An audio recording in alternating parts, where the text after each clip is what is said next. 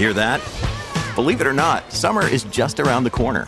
Luckily, Armor All, America's most trusted auto appearance brand, has what your car needs to get that perfect summer shine. Plus, now through May 31st, we'll give you $5 for every 20 you spend on Armor All products. That means car wash pods, protectant, tire shine, you name it. Find out how to get your $5 rebate at armorall.com. Armor All, less work, more clean. Terms apply. One log won't burn, so you got to have everybody else to work off of. My song came on the radio, and an arm reached in and turned off the radio as soon as it came on.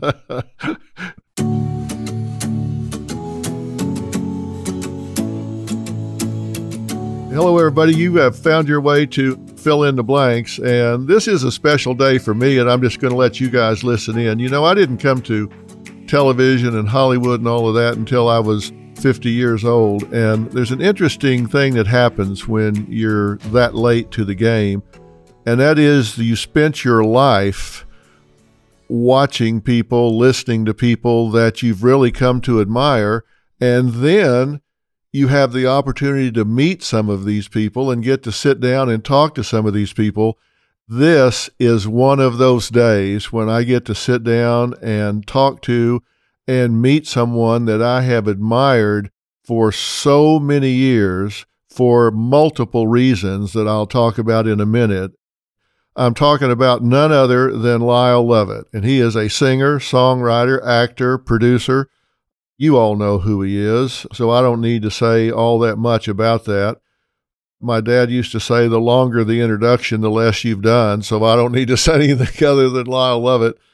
But he's a private guy, Texan, down by Houston.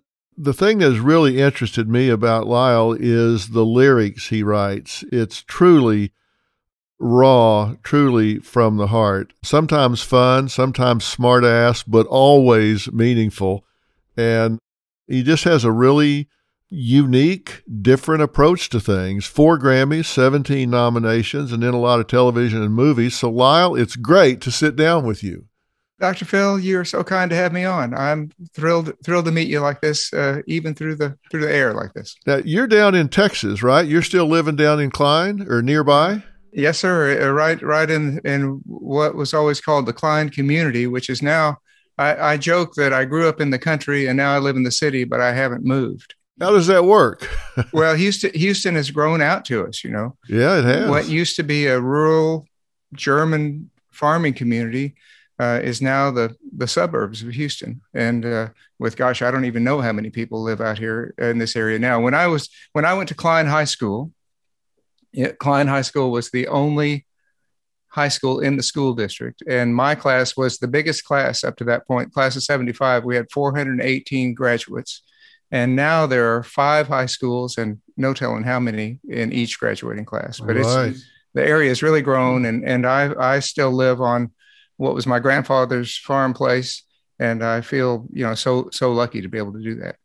Now you've got some real roots down there because you didn't just happen on to Klein. In fact, Klein is named after, is it your great grandfather? Well, my mother w- was a Klein. And so uh, that's, that's my maternal family. Okay. And, and my grandfather's grandfather, my great great grandfather was the first Klein to, to come here. He left Germany. Uh, he left Stuttgart in Germany in 1848. Uh, and, and as so many people did in those days. And he, he arrived here uh, in 1850, 1851, depending on who you, who you ask and and uh, he he the story goes would go into Houston and pick up mail for folks, and they'd come over to his his place to pick up their mail, and so they started referring to the area as Klein. It's still an unincorporated part of North Harris County. Uh, so, so it's it's not a city, but it was always called the Klein community. And thanks to the school district taking on the name Klein, uh, the you know our family name will will continue in the area. Yeah. So you're truly a country boy and you live in an area that's named after your family. So that's some roots, man. I'm telling you.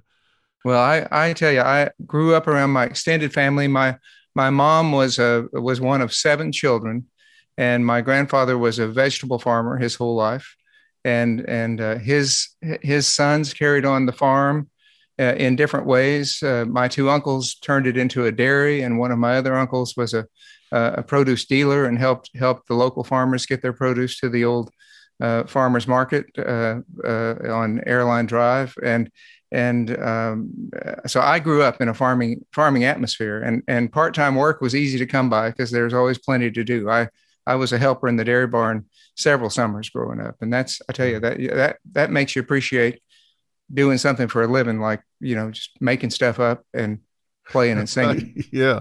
Which is something you didn't get into right away. There's so many things people don't know about you, but you're an Aggie, right? You went to A and M. Yes, sir. And then you went to graduate school. You studied abroad in Germany. Well, going to Texas A&M was really the first time I'd been away from home, and uh, I, I, I was uh, young for my class. Always, I was. I started. My mom sent me to our our church's uh, parochial school, which she had gone to. My grandfather had gone to. Uh, our church congregation, Trinity Lutheran Church, is uh, almost 150 years old, and and uh, so I got to go to to that school and start first grade when I was five so I started college when I was 17. Uh, it was my first time away from home, and and it was just uh, Texas A&M was a great place to go because uh, because of its values system and and because it was a, a smooth 71 miles from my parents' yeah. house, and it was an so it was an easy. In those days, it was an hour and 15 minutes home. I, if I'd gone to the University of Houston, it would have probably taken me longer to get across town to go to U of H. You know, absolutely because of the traffic, no doubt about exactly. it. Right. Now, as I've gotten to know you over the years and followed you, I've seen some things that were real parallels to my upbringing and interest because I grew up in Texas and Oklahoma, and I was really into motorcycles. Getting my first one when I was 13 years old, and I raced motocross and all kinds of things for many, many years. And you did exactly the same thing, right? You started out running motocross and you're still doing some of that, right? Well, you know, I, I still am occasionally. It's kind of the most fun you can have, I, I think, getting getting to ride a bike like that. Hmm. When when some of my buddies in in grade school, I, I, I must have been sixth or seventh grade, some of the older, the upperclassmen there at Trinity, started started riding their mopeds to school and started bringing a, a Honda brochure with them to school. You know, we all just memorized every crease and corner of the pages of those of those brochures, and and uh, I started I started bugging my my folks for a, a mini bike of some sort, which they were, you know, dead set against, and and uh, but as as time went on and I was able to wear them down, uh, my dad started telling me stories about how when he'd come home from the Navy on leave, his brother had a Harley and how much he enjoyed riding that. And we'd go down to Galveston on the weekends occasionally, and Dad would rent one of those uh, little Honda uh, S50s or S65s, and right. and uh, we'd ride up and down the beach. He'd put me on the back. We'd ride up and down the beach. So I knew he was he liked he liked motorcycles, and and so they let me save up some of my yard mowing money, and then they threw in some too uh, to buy a 1969 Honda Mini Trail, the Z50, the little at first little oh, Honda yeah. Mini Trail, and uh, I was hooked. Uh, but luckily, my mom had a first cousin, my cousin Sonia Klein, uh, was married to a, a motocrosser, uh, and and we would go to the races to watch him race. And and Sonia had her own woods bike, and and then her husband Monty had had uh, race bikes and as we went and watched them, we just thought, what a what a nice family activity it would be. So after just a, a couple of months of my having that first mini trail, uh, mom and dad and I each had a bike, and we'd go up to the Sam Houston National Forest, uh, where my dad's family was is from originally, and we would ride and ride and ride. So it, it became what we did in my high school years as a family. And uh, it was sometimes the race days on Sundays were a little difficult. We get, get up and go to early service and then head off to the races, or we'd go to the Wednesday night service and then head off to the to the to the races early on Sunday. But but um, we would we would uh, it was is what we did two or three weekends a month, and we always did it together. And those are some of my fondest memories, really, of of, of family in in those days. It's a great way to spend time together. You had a Husqvarna 125, right? I sure did. What what kind of bike did you ride? Well, when I first started out, I was running a trail bike. I had a, you didn't see a lot of them, but I had a Bultaco Seis Dias Racer. Oh, sure. And, uh, you know, it was so low geared you could ride it up a telephone pole. and uh, I love that enduro bike. I rode that a lot. And then I got into the 750 Suzuki's and all because I was so big, I had to have a lot of power. And all the time I raced, I never won a race. I won some heats, but I never won an all out race because all these guys next to me were like jockeys. They're 125 pounds, and I'm over there 225. And only time I'd ever get a chance is when everybody'd crash in the first turn, and it'd be like three of us left, and I'd just outlast them. But it was a lot of fun. It, it's so much fun. So the, your Bultaco shifted on the right, correct? Yes. Well, yeah, that's see, I, I, was I never rode a right shifter that, and every time I'd get on one, it just would. Yeah, it was from Spain, and it was very different. And it had the enduro kit on the tank there, and fix a flat and everything. It had straps on it in case you had to put it on your back and carry it up a hill. It was a really interesting bike. Did you? Did you? Now, was that in Oklahoma or was that in Texas? Both. I rode it in Texas and Oklahoma and in Kansas some. I really loved it. My first bike I got, I was 13, and I got a Yamaha 250 Catalina Super Sport. At the time, you could get a license for a motorcycle if it was five horsepower or less when you were 14. Uh-huh. And I talked my dad into getting me this one. It was like 40 horsepower, and I was only 13. and uh, I had it about three months and let a friend ride it, and he hit a Buick. And he survived. He came through it okay, but that was the end of that. I spent two years paying for it even though I only had it for three months. That was part of my lesson in life. Well, gosh, so there there are you you learn a lot of those riding a riding a motorcycle. Yes, you do. Maybe 18 months ago, I was riding a dirt bike in my driveway and I was doing a wheelie up the driveway and I came down and somebody had put a palm tree there that wasn't there a few minutes earlier. And over the handlebars I went broke seven ribs and blew up my shoulder. And Robin hid the keys to that, to my Harley, to everything. I think they're buried in the yard somewhere. So they're now set decoration.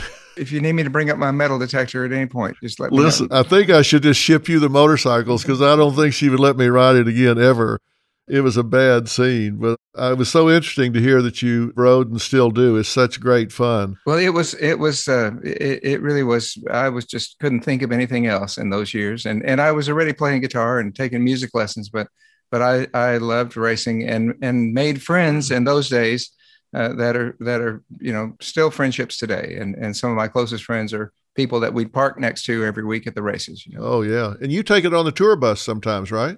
Well, I have I have taken a truck with with having you know, having some bikes in it, but our, my our, my dad's rule growing up was never never ride on the street, so we didn't do that. And uh, and then when I went to, when I started school in 1975 at Texas A&M, I, I I broke my collarbone coincidentally in the front yard, not too unlike your driveway story. I mean, it's you know all that racing that you do and you you're fine, and then you do something silly in your own in your own yard and and uh, so that discouraged me from riding for a little while and then i just didn't didn't do it for 20 years and yeah. and picked it back up 20 years later. Because why are we crashing in our own yards? Just we had these great stories about going over a big hill at a racetrack and all of that instead we crash in our yard? What the hell? You can't put that kind of stuff in your book can you? No it's, it's just not very superhero like another day is here and you're ready for it. What to wear? Check. Breakfast lunch and dinner? Check. Planning for what's next and how to save for it? That's where Bank of America can help. For your financial to-dos, Bank of America has experts ready to help get you closer to your goals.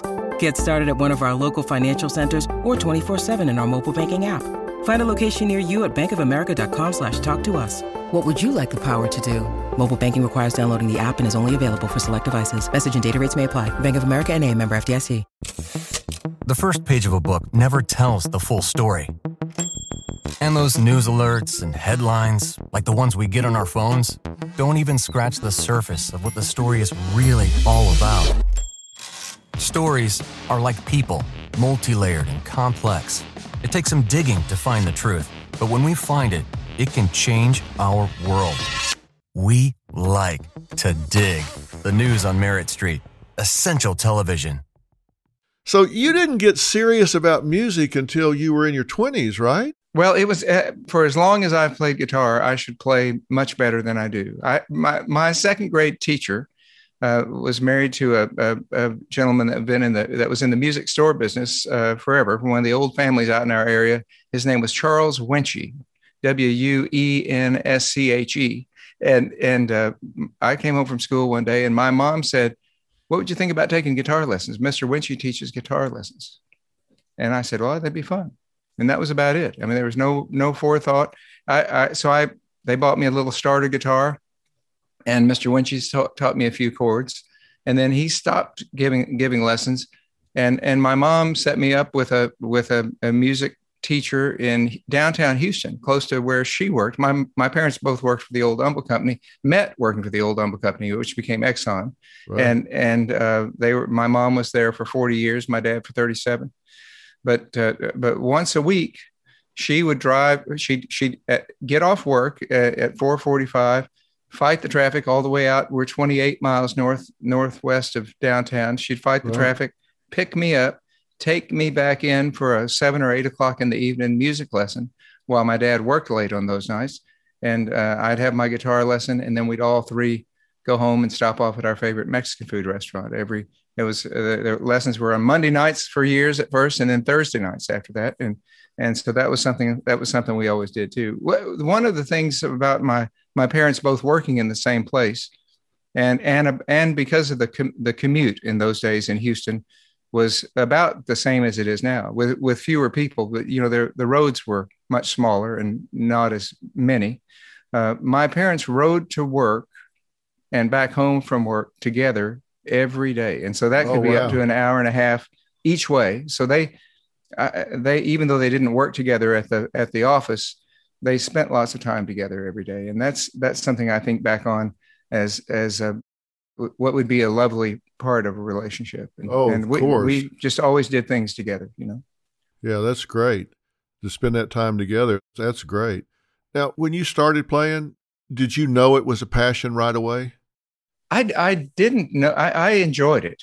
I enjoyed it, and and uh, nobody at my little I my the little Lutheran school I went to Trinity Lutheran uh, there were there were 10 of us in my first grade class and we grew to a, a, class of 12 by the time i was in the eighth eighth grade in my first grade class there were two girls and eight boys one one of the girls was my first cousin uh, and and wanda is her name and and uh, the other the other girl's last name was klein but was no relation but so even even that sort of made made the idea of you know dating impossible yeah. somebody that might be related so so uh, it, it, was a very small school. No nobody else even had a guitar. So I I, I felt sort of uh, you know uh, singled out just because I had a guitar and right. and we get to play occasionally in school.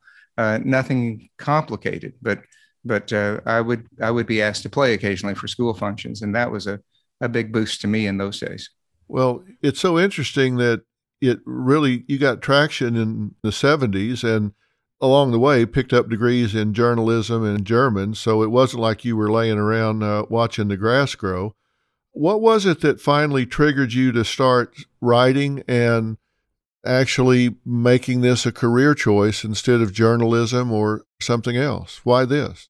The the uh, it, it, you know it was I knew by the time I was in school and and playing out I you know, I got my first paid gigs when I was 18 in the summer of 76 with a high school buddy of mine, Bruce Lyon is his name. And, and uh, Bruce was, was a motocrosser as well. So we had lots in common and, and he had his, he's a year older than I, and he would, he, he got his driver's license a year before I did. And so he and I would go into Houston to H and H music in those days and, and uh, take, take guitar lessons. Uh, we, we worked up some songs in the summer of, of 1976 and got a couple of local gigs in restaurants, a, a place called the Mariner on FM 1960, because mm-hmm. their regular bar bar singer, guitar player, uh, entertainment wanted a couple of nights off that summer to, to spend more time with his with his children. So we played on Tuesdays and Saturdays, and I I just loved it. I just loved doing it. And when I went back to school, I just kept trying to play. Uh, it, so it, it was then that I, I realized how much I enjoyed doing it. I never thought that was a realistic thing to aspire to to be able to do it for a living. I mean, we made we made fifty dollars a night at the Mariner, and that was that was huge. You know, my my parents sent me to school, so I didn't have to worry about paying for my tuition. or my rent, uh, and uh, any money that I made playing, I could save up and put back into buying new equipment or saving right. up for a new guitar and you know making my sound system better. So I, I did just that and just kept kept playing uh, after that everywhere I could. Yeah, and you actually got connected with Nanci Griffith, right? Well, it was it was uh, yeah. Nanci Griffith was a was a big help to me. There, uh, there's a there's a place in Houston that still exists. Uh, opened in the late '60s uh, by uh, by Marvin Anderson and Gray Fair, called Anderson Fair Retail Restaurant, and even today it holds just jam packed, about 75 people. But it's it is a uh, an original music listening room, and and it had a serious reputation. By the, by the time I was playing out in the late 70s, uh, it was a well known place and known as the kind of place that if you go, you're going to hear a serious singer songwriter, and the people who are there will be truly listening uh, to, the, to the point that I, I, would seen the owners. Uh, uh, uh, who were Roger Ruffcorn and Tim Leatherwood at that time would I, I'd seen them come up to people at a table and say, you know you're you're in the wrong place and give them their money back if they were if they were talking and carrying on as you really? expect. You bet. Yeah they would just discreetly say you know you, you folks came to the wrong place. And and and and uh, and folks would leave. It was it was so quiet when you played there you could hear a pin drop. Uh, nanci griffith and and her uh, and, and, her boyfriend at the time uh, who would become her husband eric taylor were both instrumental in introducing me to to Anderson Fair, and and uh, Nanci had come up to Texas A and M to to uh, to play the coffee house at Texas A and M, and I did a an advance story on her for the Battalion, Texas A and M's daily paper, and right. uh, which was which was really fun for me to get to do those kinds of stories, and and so I interviewed her and and uh, ran the story, and then the the coffee house asked me to open for her as well and so I, that's how I met Nanci. And she invited me to come down to Anderson Fair and and sit in, do a guest set with with uh, Eric Taylor at his next performance, which got me in the door there. And and wow. so I st- I was able to start playing my own songs at that point. You you asked me earlier how I came to to to want to write songs, and it was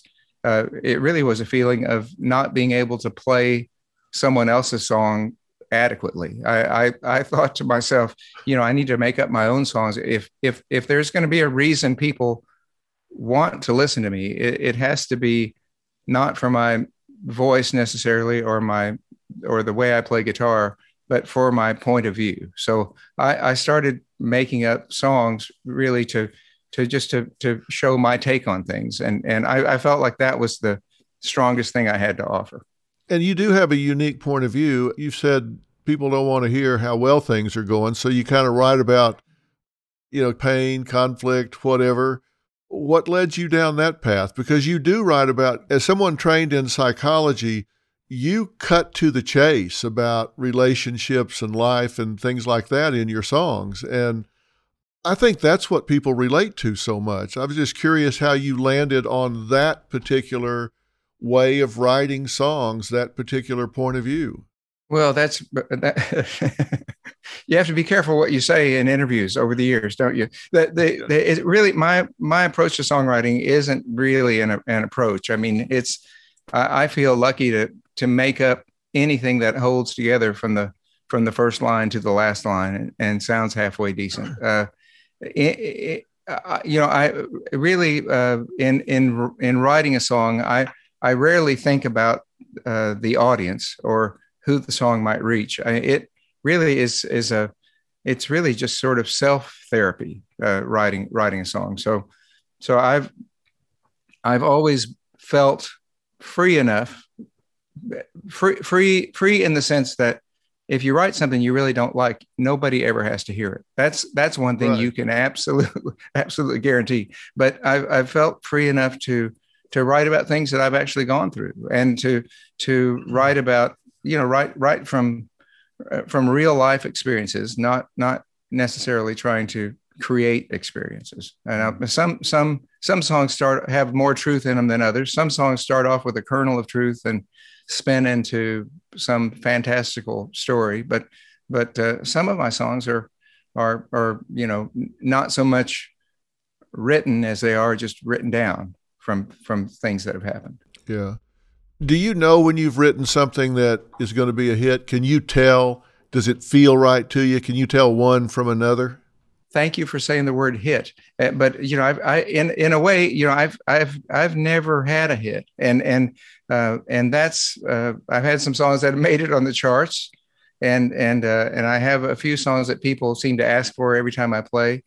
Uh, but uh, what's important to me is just to have a song that feels good to me the first time I play it in front of people. I'm I'm not looking for necessarily how the audience reacts, but I'm I'm looking for how how the if I feel self-conscious playing a song in front of you, then then I have to reevaluate that song. But but if I feel confident playing a song in front of you, then I then I feel pretty solid about it. Right. Well, you're very humble the way you describe all of that, but you know, you've got four Grammys, 17 nominations. You've been on the country charts. You've been on the Billboard charts. I mean, you've had a lot of hits, uh, a lot of songs that don't just look back decade after decade. You just seem to keep turning up and on both charts and you'd gravitate away from country, then you'd come back and win those fans back again, and then gravitate away. Just you just do what you want to do, and people seem to find you. You know, I, I have always been lucky to work with folks in the music business who who've given me a free hand creatively and and supported sort of uh, you know how I wanted to, to the kinds of songs I wanted to record, and and that's that's that's unusual, really. And and part of it is, and I, and I appreciate you're saying that. I'm so grateful for the career I've had. But but if you're you know if you have if you have a big hit, for example, you know you can get you can kind of paint yourself into a corner. Uh, pe- people might want to hear something you know do us another version of that song and have let's have another big hit with it you know you you can you could be subjected to that kind of expectation or that kind of pressure and and i've worked with folks that that uh, have have helped me to do what I want to do, and that that's uh, uh, that's a wonderful feeling. My my first three records were released from the Nashville part of MCA Records. Tony Brown was the head of A&R at MCA who signed me uh, uh to MCA there through Curb Records in Nashville. And after three years, they moved my deal in 1990 out to Los Angeles, MCA Records in Los Angeles, and I was I was there until they they closed down MCA Records in Los Angeles, and they moved me back to another Universal label, uh, Lost Highway Records in Nashville for the early 2000s, and uh, and then I completed my original record deal with my my 2012 album, Release Me, uh, and uh, and I'm a, my next album, my my next album since t- 2012 will be on Verve Records, uh, another Universal label, but a completely new record deal. Right. Verve Records, uh, and it'll come out. We, it, we've we've been waiting to finish it because of the pandemic, and uh, it'll it'll come out. Uh, uh we hope uh, first quarter of next year. Does it take a long time for you to put an album together? Sometimes you've worked on them for like years, right? Well, it's it's the uh, you know it's ha- having the having songs that you're that you want to play with people or, or, or play for people that that you that you want to ask them to listen to is the, that's the hard part. Uh, writing is you know to have songs that are worth worth recording and and uh, you know worth worth tapping somebody on the shoulder and saying hey listen to this. Uh, you know that's you, you got to make sure you're ready for that. And and uh, I, I, I guy clark is one of my songwriting heroes and was a tremendous help to me when i first started going to nashville in 1984 and and uh, I was always eager for that next Guy Clark album. And I, I, remember uh, just after first meeting him in person, I I asked him, I said, "So well, guy, so when's your next record? When, what do you what do you have planned?" And and he's and and uh, I said, "When are you going to do it?" He said, "Well, whenever I get 10, 10 new songs I like." Is, was his answer, and I thought, you know, that's that's that's the important part. Do you like touring as much as you do writing? And recording? Do you enjoy being on the road?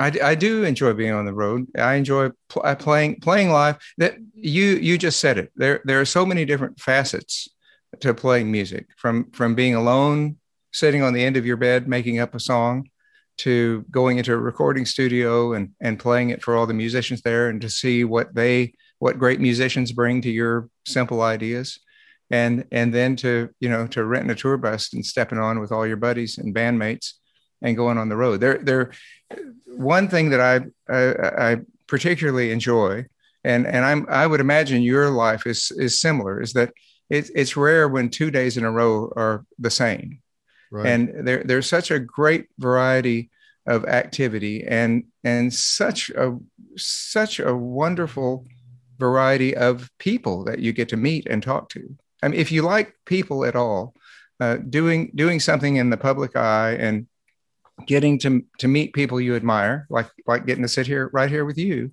is just a, I mean, it's something that most folks don't get a chance to do, and and I I just value that the gosh, the the record, the legendary record producers that I've gotten to meet, and the legendary musicians I've gotten to meet and work with. Uh, it's you know, it's it's more than I could have imagined when I was 18 years old at playing at that restaurant, the Mariner, on FM 1960.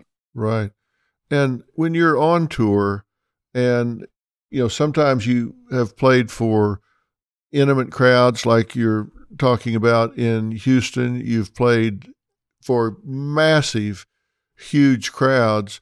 And you have that unique ability to connect, whether it's a small crowd or a massive crowd. Do you feel it on stage, or are you playing that song for you and for the large band, as you say? What's your feeling while it's happening? Do you connect with those folks, or are they just out there?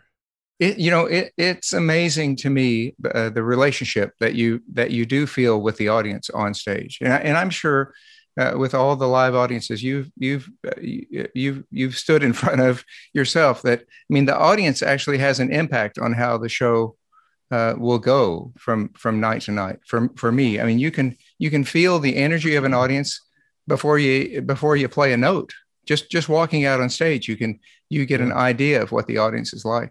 And and that it's it's it's much more of an even if if nobody in the audience says says a word to you which i actually always enjoy when people speak up but but if no one were to say a word in the whole show it's still an interactive experience. You know you still feel that you feel where the crowd is is uh, you know or how the crowd is thinking uh, in a collective way. It, it's a it, it definitely becomes a conversation of sorts and and uh, and which is uh, one thing that I I value about a live performance because if you're if you're if you're going down one path and and you feel like well this isn't working so well you know you you can you can change. You can you can uh, you can just decide to play something else or go in a different direction. And and sometimes that's really necessary to do to to make a performance work as well as it can. Yeah. Now one of the things that i've noticed about you every time I, I've seen you on stage, and a lot of headliners do this, but nobody, and I mean nobody, does it like you. And I'm talking about the time that you take to acknowledge and spotlight the members of the band. There's no end to the time that you'll spend introducing, spotlighting, and it's obvious to me that they feel the freedom to do different things during the sets. You just let people go. I mean, it's what's your thinking about that?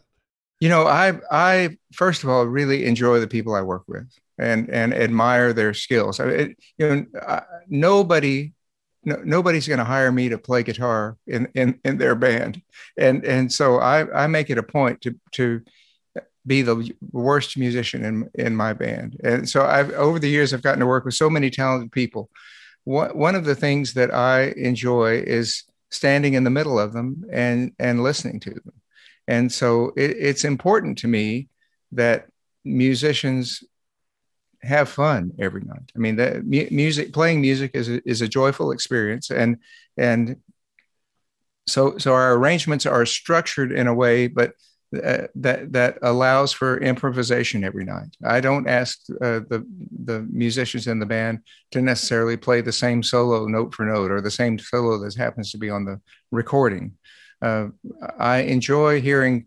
You know, it, music can be a conversation among people in the band, and I I hear uh, I, I enjoy standing in the middle of that. A simple way to say it is, uh, if when you hire really talented, smart people to do something, don't don't limit them with your own thinking. Is is kind of my my thought. I I don't want to get in their way of doing something better than I could have imagined. Yeah, well, you're very generous with all of these musicians that are around you. And you're right. I mean, it's smart. I've always tried to surround myself with really smart people that make me look better when they shine. But you really are generous with these people, and you can tell that they know it, appreciate it, and love to work with you. You can see it on stage. It's really clear that there's a connection among you guys up there. That's that's really kind of you just to say it, it. You know, playing together, you know, sort of being in the game together when you're when you're relying and I, I know you grew up you grew up playing football uh, you you rely on one another i mean there's there's a feeling in that huddle uh, that that uh, binds you together always. And and that's what being on stage with musicians uh, is like. And that's what you know that and uh, uh, my my favorite part of the day as much as i enjoy the shows but as we all kind of wind down and we're we're driving down the road riding down the road on the bus headed to the next city uh, is we we'll all have a snack after after the show and and sit around and talk about what went right and what went wrong or what we could do better. And and uh, everybody's every everybody usually tells on himself and you know and and we all try to to lift one another up in in terms of getting over mistakes. And uh, to to have that sort of debrief after each show is is just one of my favorite parts of the day. And uh, and slowly you see see guys will start peeling off and going back to their bunk one by one, and then all of a sudden you realize you're you're sitting up there by yourself with the bus driver, yeah, exactly. and uh, and it's a you know that's a that's a great part of the day. Yeah, when you have a song that gets featured as prominently as you had a song in a big blockbuster movie like The Firm, what do you say to yourself about that? You are so nice to bring that up. Sydney Pollack directed the firm. Right. And and I sought him him out. I I called my agent. I said, I please put me in touch with Sydney Pollack. I want to thank him. He Sydney Pollack played my song M O N E Y in a scene where he most of the time if you have a song in a movie it's you can barely hear it or right. you can it's turned way down. He he turned my song up. He turned it up because it was it was designed to mask a listening device uh, to, to, so that the main characters, Tom Cruise and Jeanne Tripplehorn, could could have a conversation and not right. be not be not have the bug the, the, their conversation bugged to drown out the, the the bug. Anyway, I I I sent him a note. I said no no directors ever turn a song up. You know, God bless you, thank you.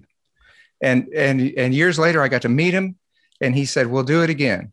and and he and he did he did do it again so yeah that had to be interesting when you saw that for the first time because like you say it was not background this was not elevator music it became a character in the movie it was i was thrilled i just had no idea i mean it's thrilling enough to to know that that somebody that a director like Sydney Pollack wants to use your song but i just never expected to have it be featured so so prominently I, I did a recording session years ago with with Don Was producing, and a wonderful guitar play, player from uh, Los Angeles named Mark Goldenberg played played guitar.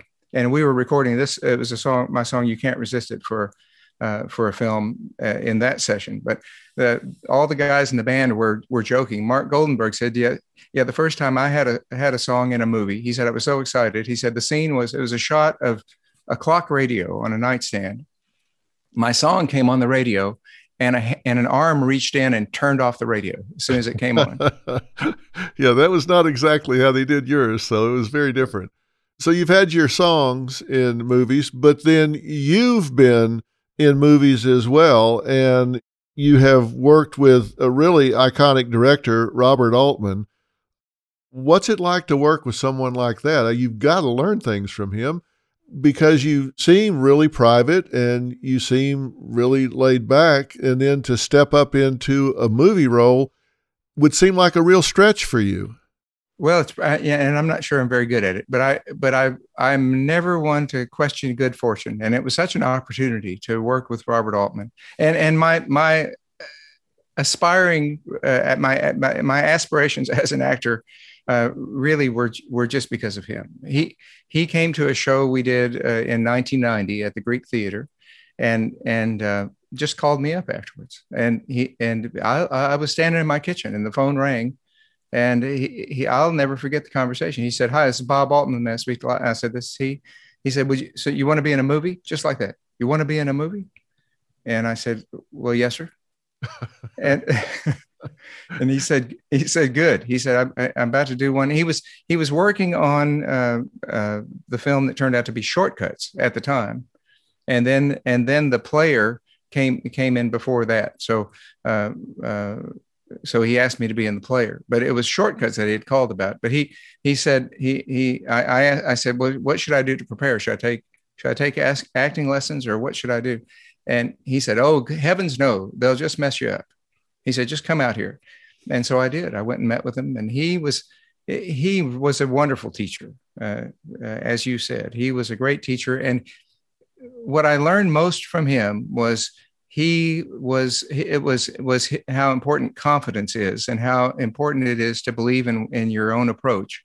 He he was confident uh, in that way that well it just it permeated the entire cast and crew. He he was you know some some directors on films i mean you couldn't you couldn't begin to get near their their station with their with their monitor and their their little camp on on set. I mean you just wouldn't wouldn't walk over to them and if you got anywhere close to altman he'd he'd he'd say he'd say come on come over here he, he knew he knew you wanted to look over his shoulder and he would just say come on come on over here. and he'd put his arm around you and you he'd let you he'd pull you right into his his monitor and let you watch it.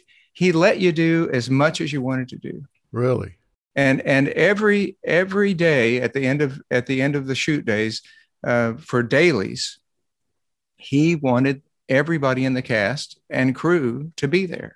And he would sit in the back of the screening room and he'd watch everybody watch every take of every scene and he wouldn't say a word. He would just watch, and there'd be refreshments for everybody. Every at the end of every day, it was like a, a party. I I went to dailies the the first days I worked, and then I didn't work for a couple of days on the player, so I didn't go to dailies. And the next time I was on set, he walked over to me very discreetly. I mean, he never embarrassed you in front of anybody, but very discreetly, he said, "Where were you?"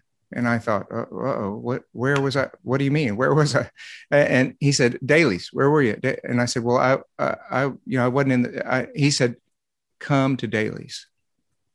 In other words, come to dailies, whether you're in the scenes or not, come be a wow. part of this movie. And that's the way he was. He was so inclusive and it all came from a place of confidence. I, I would see him walk into the middle for, for me, you know, Altman had a reputation of, uh, for letting actors sort of be free and improvise dialogue and you know kind of go off script. He, he had a real you know reputation for for encouraging that in fact. My take on altman is that he was a first of all he was a great judge of character and he knew who to do that with and who not to do that with. And in my case he would walk out i'd be on set ready to you know, i'd have my lines in my head i'd be ready to do the scene and he would walk out on set and just just very quietly whisper a direction in my ear. Uh, do such and such. Or when you look this way do this. And i would do that and it would that would be the take. He he, he knew who to give direction to and how to how to talk to people. He he was just a just a, an astute judge of character. And and and all his films are about stripping away pretense and getting to the heart of someone's motivation. You know getting to the real person behind whatever pretense he might construct for his life. You know it, it, his his style it was that direct kansas city way of speaking. Right. and uh, you know not at all unlike what you do dr phil. Would you do movies again? Is this something that you like to do on a regular basis? I do i do. I you know i work i mean the main way i make a living is playing music and so i don't have a lot of gaps in my schedule and I don't really pursue acting work, but I do enjoy it. And uh, I would, yeah, I would, I'd love to do more of it. I, I, uh, you know, it's uh, for me, it's a chance to to be in the band, you know, and not not have to not have the responsibility of of of running the band. It's uh, you know a chance to look into someone else's uh, creative process. You know, as collaborative as music is, making a film is that much more collaborative. It requires so many people to to make a film, and there's just a, no end to interesting things that happen on a set. In in my opinion. Yeah, it's certainly collaborative. There's no doubt about that. One log won't burn, so you got to have everybody else to work off of. So, how is all of this that you've done, being on tour and being in the entertainment business, how do you think that's affected your personal life and your relationships? Well, that's that's a really good question. I I uh, you know I'm a little late to the game. I mean, as you as you pointed out, uh, you know, I, I did start playing music when I was 18, but my first record didn't come out until 19. That was in 1976 when I was 18. My first record came out in 1986 when I was 28, and I thought to myself then, I thought, well, I'm way too old for this. I, this is this will never work. I mean, I'm glad I have. I'm glad to have a chance to make a record, but but this is probably going to be it because I'm way too old. Um, I had my uh, first children when I was 59 years old and and uh, so I became I became a dad uh, not quite four years ago, uh, right. twins, a boy and a girl, and uh, you know, in in a way, this this uh, during the during the pandemic, being being home solid for more than a year has been one of the just richest years of my of my life. My wife and I have been married a, a shorter time than we've been together, but but uh, it, it, was because of music that I met her, and and uh, so I, you know, you never know how things would turn out if you had done something else. But I am uh, grateful. I'm grateful for the way this worked out, and I'm so grateful to have a have a chance to be a to find out what being a dad is all about, even even at even at the age of a granddad. You know. Yeah, what a great time in children's lives to be able to shape those personalities and shape those relationships you know, people always say kids grow up so fast. You've had that opportunity to really be there and spend that time with them. Well, it is, and it is, it is true. I can't believe how quickly the last four years have, have gone.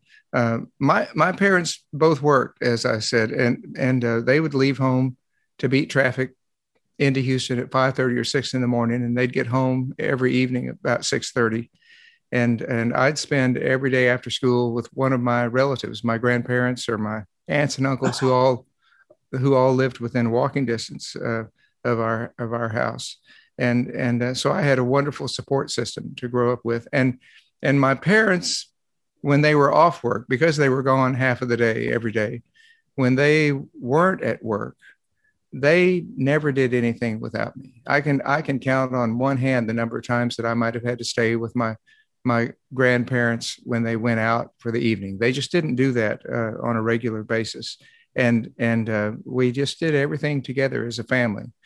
Since, since, our children were born, I've been flying home on days off uh, when I'm on tour, but but in general, I'm home more than I'm on tour anyway. So I I uh, when I when I'm home, I'm really home and really get to be with them. This last year of getting to be with them every day is just something I would never have anticipated. And and because it's the pandemic, we we haven't had any any folks helping us. It's just been my wife April and me and the two of them, and uh, it's two on two is definitely outnumbered, by the way. But, oh, of course. but but it's uh, it's just been fun from morning to night. Yeah.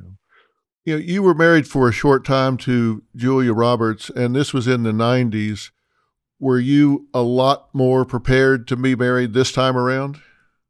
Uh, you know that that's a that's a good question. I I uh, April is younger than I am, and and uh, 17 years younger than I am, and and uh, when we first met, she was 21 years old, and I tried to reassure her by telling her I may be older, but I'm very immature, and and so I I think uh, I think that that uh, she's ahead of me still in, in the maturity factor. But but uh, you know I, I think it's uh, being married and and and uh, be, being, I tell you, this this having children thing.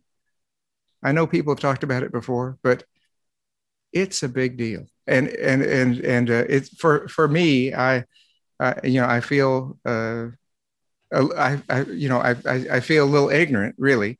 Uh, at, at uh, uh, I mean, it's the kind of thing that you just have to experience to to get it. And and I remember my dad used to tell me, one day you'll understand. And my, I lost my dad in 1999, and and uh, which also seems like just a couple of days ago.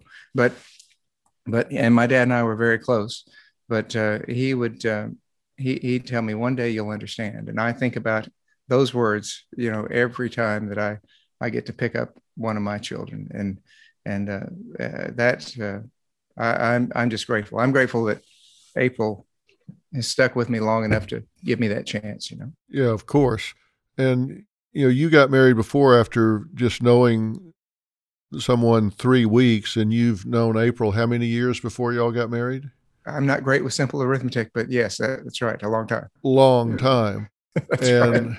clearly, you've got you know these two children, and you had what I think you would have to describe as an idyllic childhood, and it sounds like you're giving your children exactly that same upbringing in terms of their exposure and growing up in this wonderful environment where the outdoors is there, the parents are there, everything is there. What's your hope for your children, particularly in this day and time, because things are changing so much? Social media is becoming so prominent, and we're seeing the world change so fast.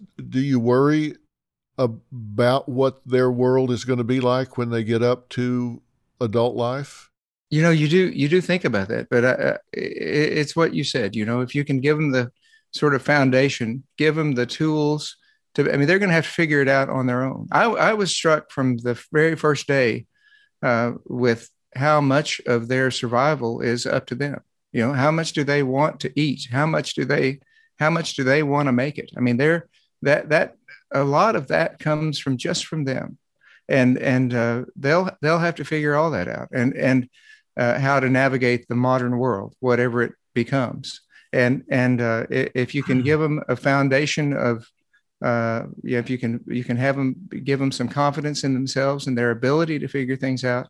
Uh, that's the that's the best you can hope for. I think. I I I, I never thought about my own age until they were born, and uh, I I wish I would would have you know my my mom is 91 and I'm 63 and I've had my mom all these years. I'm so grateful for that, and I know that the, they, that won't be the case for them, and and uh, I just hope that uh, I can I can be enough of a presence now in their lives to to help them later as they they think back about about about everything. Well, these are very formative years, and people ask me so much. I get asked so often, you know, Dr. Phil, if you could say what's the most important value that you could convey to kids in this world, in this day and time, you know, it hasn't changed from the answer I would have given 20 or 30 years ago because they say, you know, they're worried about drugs and they're worried about, you know, all the different temptations and them growing up so fast. And you know, my answer was then and is now if you can teach children to value themselves, to have self worth and to value themselves, they'll carry that forward into life because I mean, it's like having a young daughter.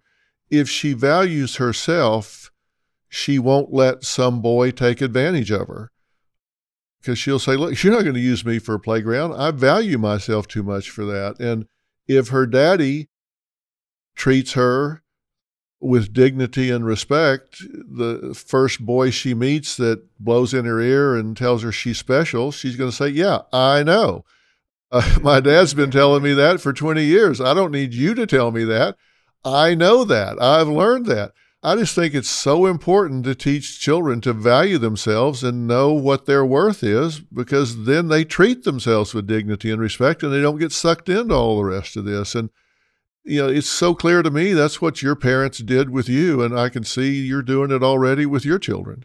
Well, it, you know, uh, that, I, I, could I couldn't agree with you more. And and uh, but give it a few years, no telling how to go. We might have to come on your show to get you to straighten us all out.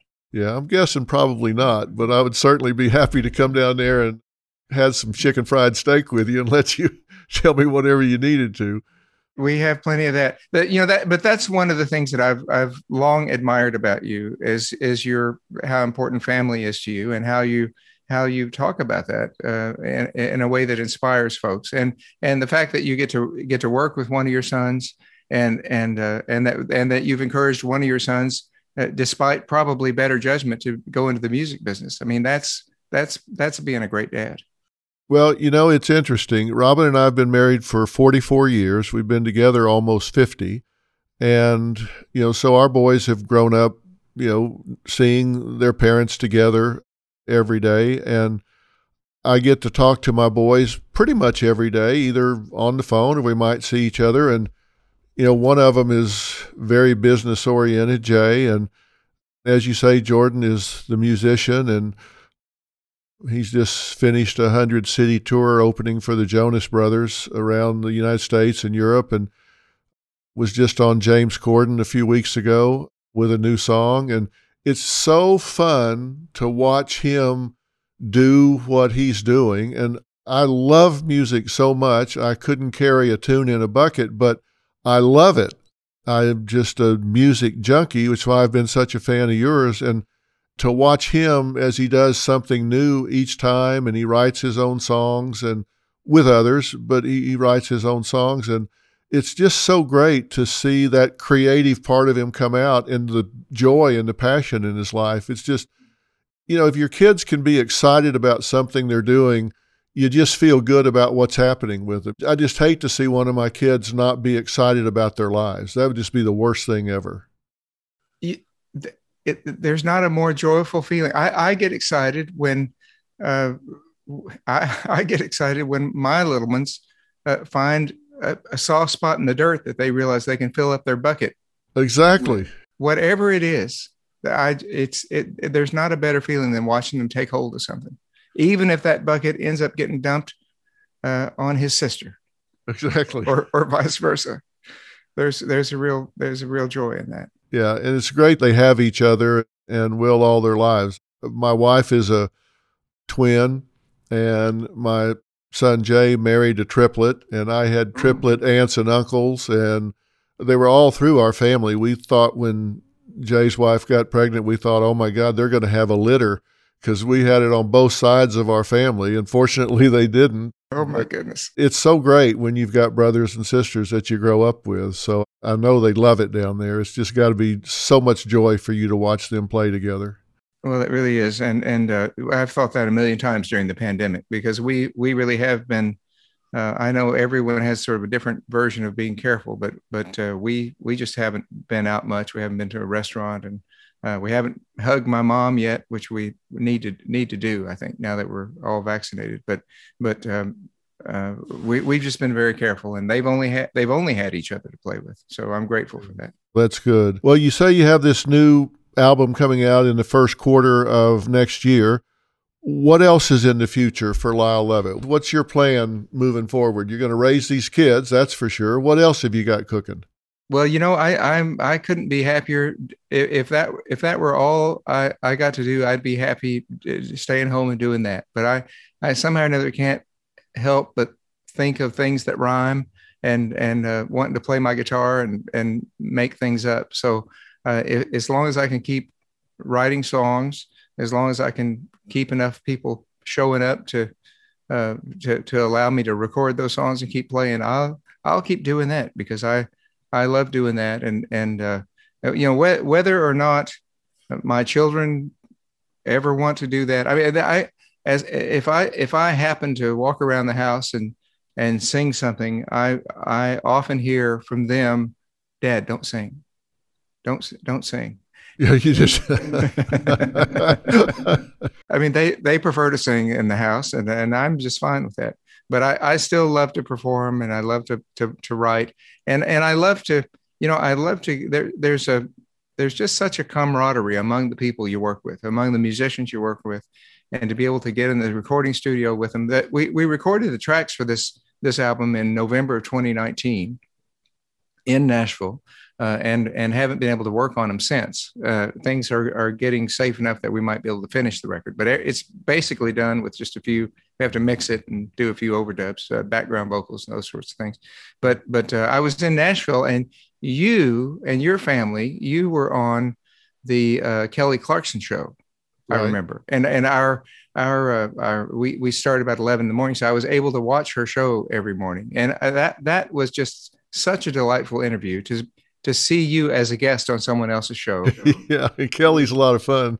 She was really fun. Yes, I I don't I've never met her and I haven't done her show, but but uh, that episode really stood out to me that week as as uh, as we were, I was getting ready to go and work in the studio. Well, you're you're kind to say that. I hope you're going to keep doing these live streams that you just started doing recently because I think people really enjoy seeing that side of you, and I think that's a lot of fun.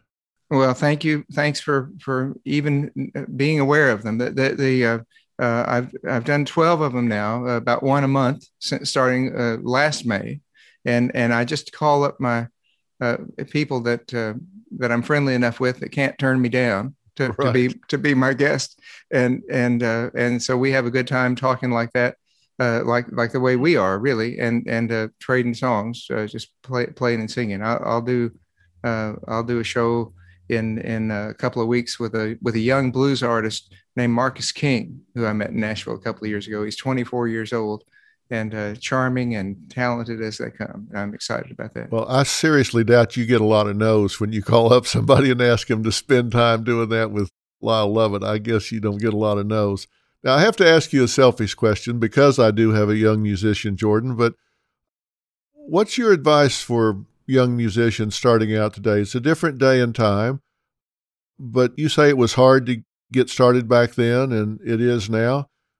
What's your advice to young musicians these days?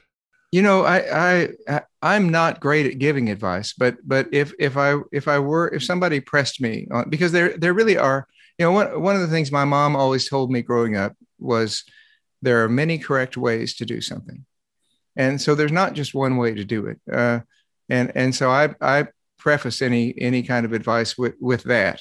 Uh, but but uh, I, I do encourage young, especially people who write, people that that come from that sort of creative place, to to just to be themselves. You know, to to write things that that mean something to them.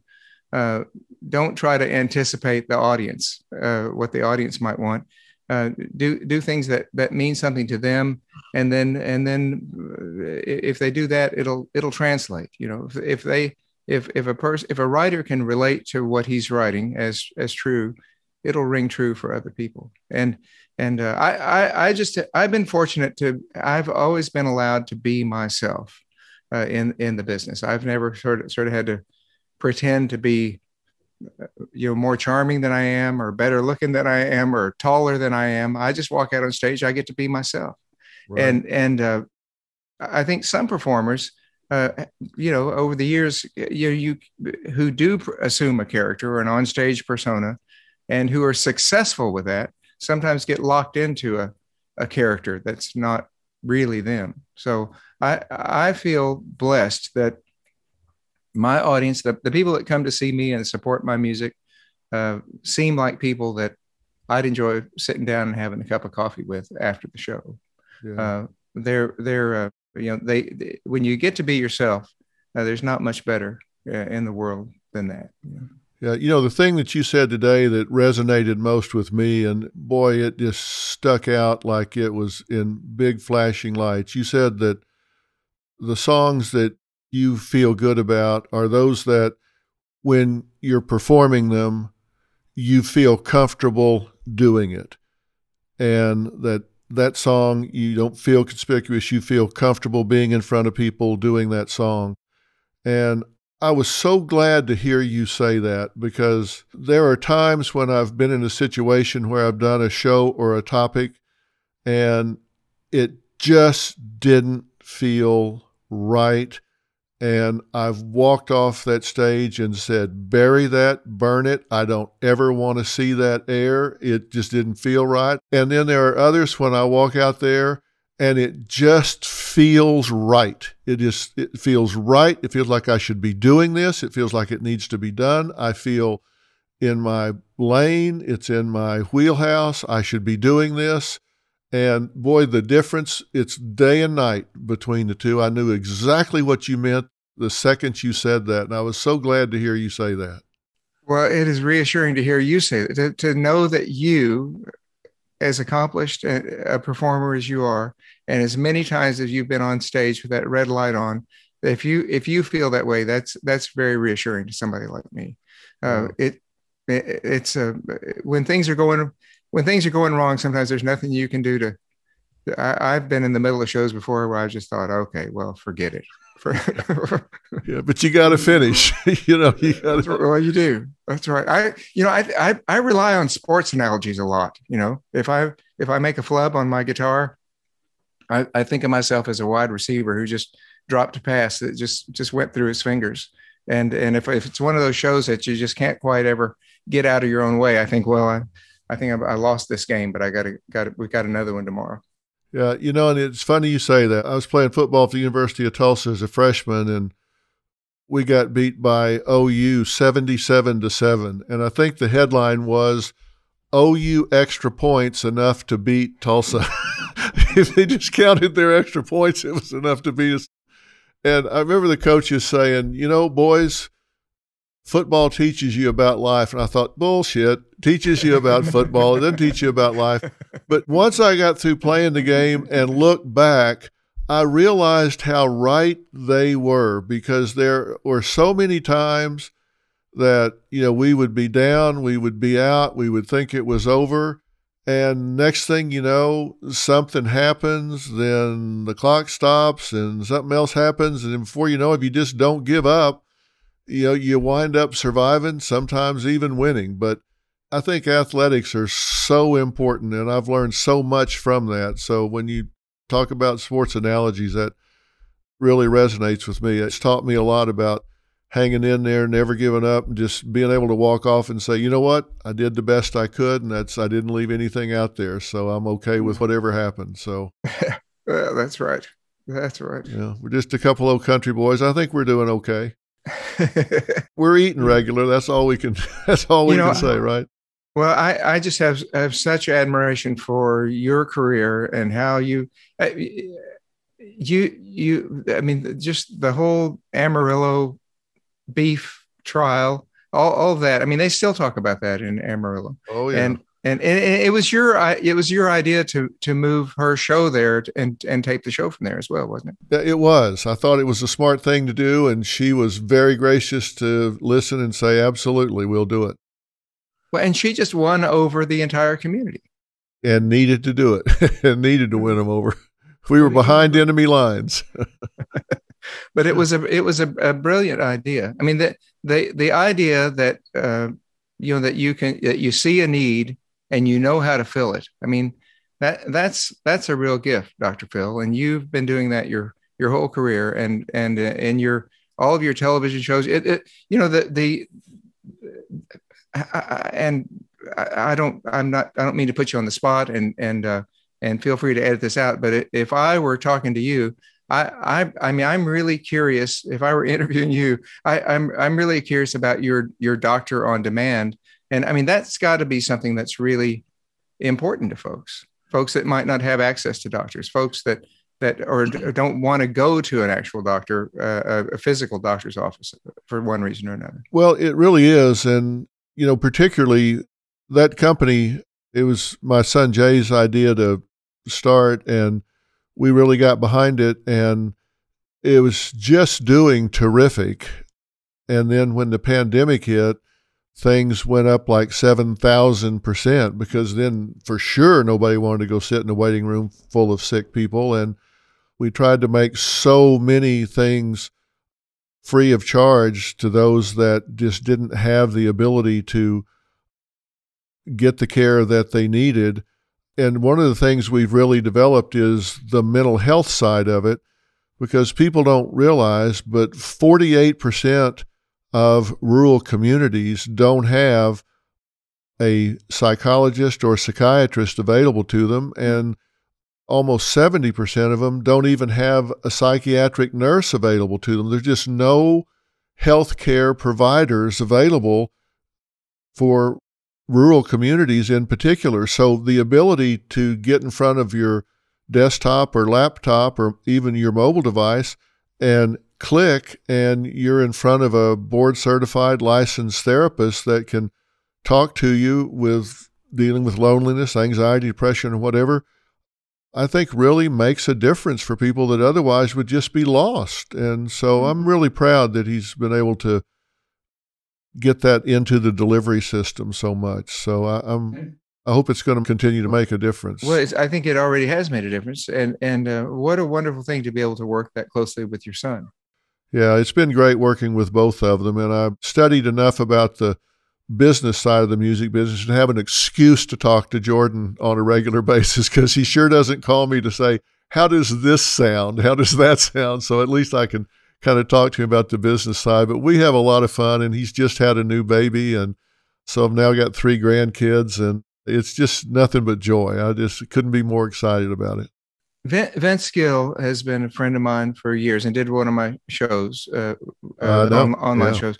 Uh, I met Vince through our mutual producer Tony Brown back in my early days at MCA, and and uh, we were. It's been a couple of years ago now that uh, uh, they uh, taped the uh, birthday birthday TV special uh, hosted by or for for Willie Nelson in Nashville, um, and and I I got invited to be a part of that and was you know you show up there at the at the arena and and go to your dressing room and and there I was sharing a dressing room with with Vince and Rodney Crowell and Ray Benson from Asleep at the Wheel. So that was really really fun. But I walked in and Vince Vince was sitting there, and we had done some dates together. And he he said to me, he said, "Well, how how them babies like that?" I said, "Well, they're doing great. They're doing great." He said, "Well, just had just had a grandbaby." He said, "You want you want to know why it's better?"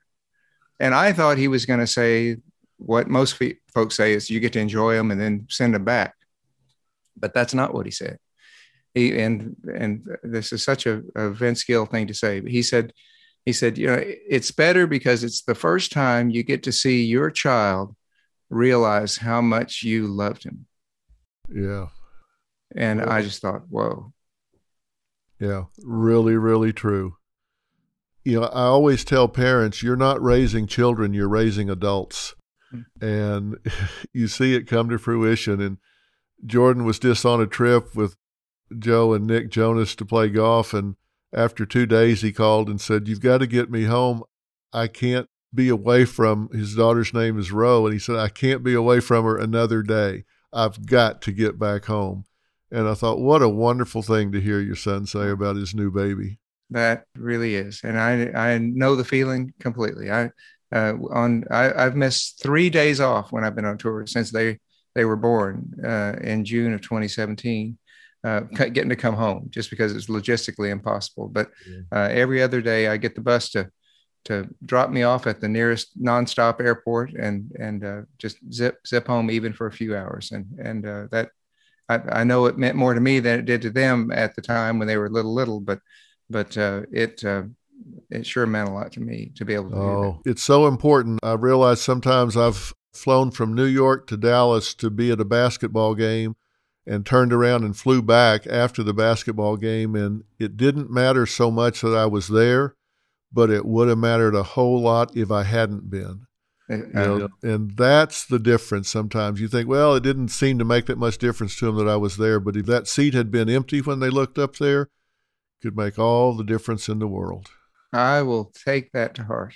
That's that's that's that's great advice. Uh, your that positive spirit of yours and that you know that appreciation for what you get out of everything you do just comes through every time you step on stage and it's uplifting every time and you just make it look so easy and i know it's not as easy as you make it look but it's just uh, you're just wonderful at your job and we i just want you to know how how all of us out there watching uh, appreciate you and love you. Well, you're very kind to say that. I'm going to keep doing it. And do not be surprised if sometime soon in Klein you hear a knock on the door and I'm standing there saying hi. Come on over. I'll, I'll, get down there and see you when I can and hope we do get together personally very soon. We'll crank up the old Husky and go ride around the pasture. Listen, you strap me on. I'll be there. Lyle, thank you so much for taking this time. Thanks for your time, Dr. Phil. I appreciate you having me. We'll talk again soon. So long. Thank you. Thank you. Bye bye.